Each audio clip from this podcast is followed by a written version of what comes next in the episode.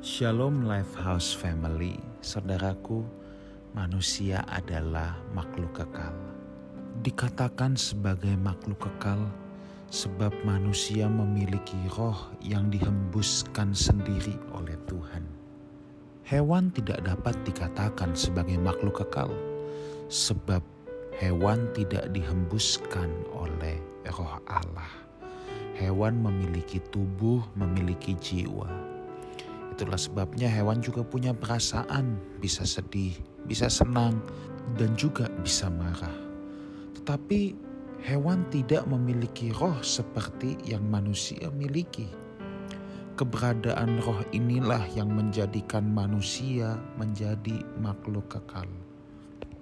Kalau manusia tidak memiliki roh, maka manusia juga bukanlah makhluk kekal, saudara. Dengan kata lain, setelah manusia meninggal, maka sudah tidak ada realitas apa pun lagi. Lenyap begitu saja.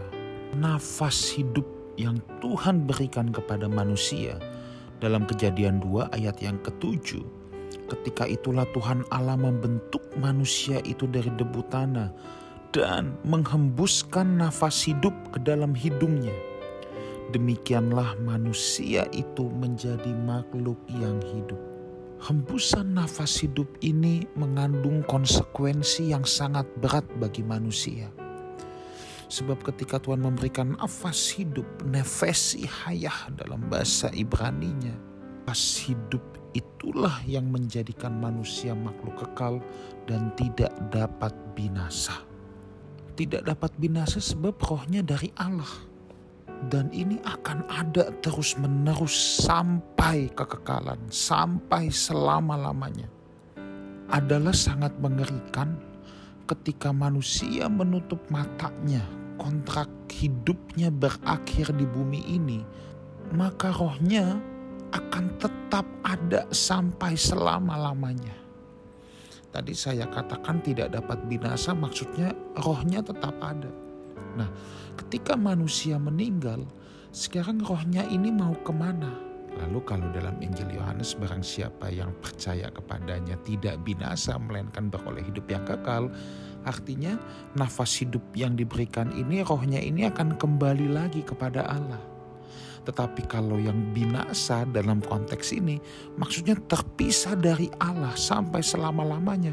Tetapi masih eksis, tetapi masih ada saudara saya pernah bertemu orang yang berkata, aduh kalau kita sudah meninggal mah nggak tahu apa-apa. Kayak orang tidur aja gitu, tapi tidurnya selamanya. Nah ini yang saya harus tekankan. Masalahnya kita bukan monyet saudara. Kalau kita monyet betul, kayak tidur aja udah nggak tahu apa-apa selama-lamanya.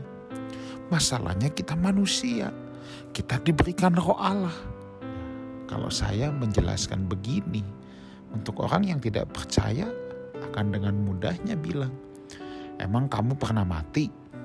Emang Pak Pendeta sudah pernah mati?" Oh iya, saya memang belum pernah mati. Tetapi kita harus mempercayai apa yang Alkitab katakan. Ya, harus balikin lagi. Oke, taruhlah kita sama-sama. Nggak tahu, kita belum pernah mati. Persoalan selanjutnya sekarang, seandainya ada gimana? Oke, kalau seandainya nggak ada, oke kita nggak tahu apa-apa. Tapi seandainya ada gimana? Kita sudah telat, sebab sudah tidak ada waktu lagi untuk memperbaiki. Maka roh ini bisa berpulang kepada Allah.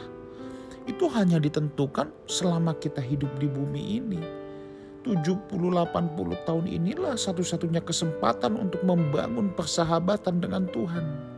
Maka saya katakan oke, okay, saya tetap harus membangun persahabatan dengan Tuhan. Seandainya manusia mati nggak tahu apa-apa, ya sudah, nggak tahu apa-apa. Tapi kalau seandainya tahu gimana dan kita belum membangun persahabatan dengan Tuhan, tetapi saya meyakini apa yang firman Tuhan katakan, saudara. Bahwa roh manusia itu kekal adanya. Sebab roh manusia itu berasal dari nafas hidup yang dihembuskan oleh Allah sendiri. Maka itu akan tetap ada, tetap eksis selama-lamanya.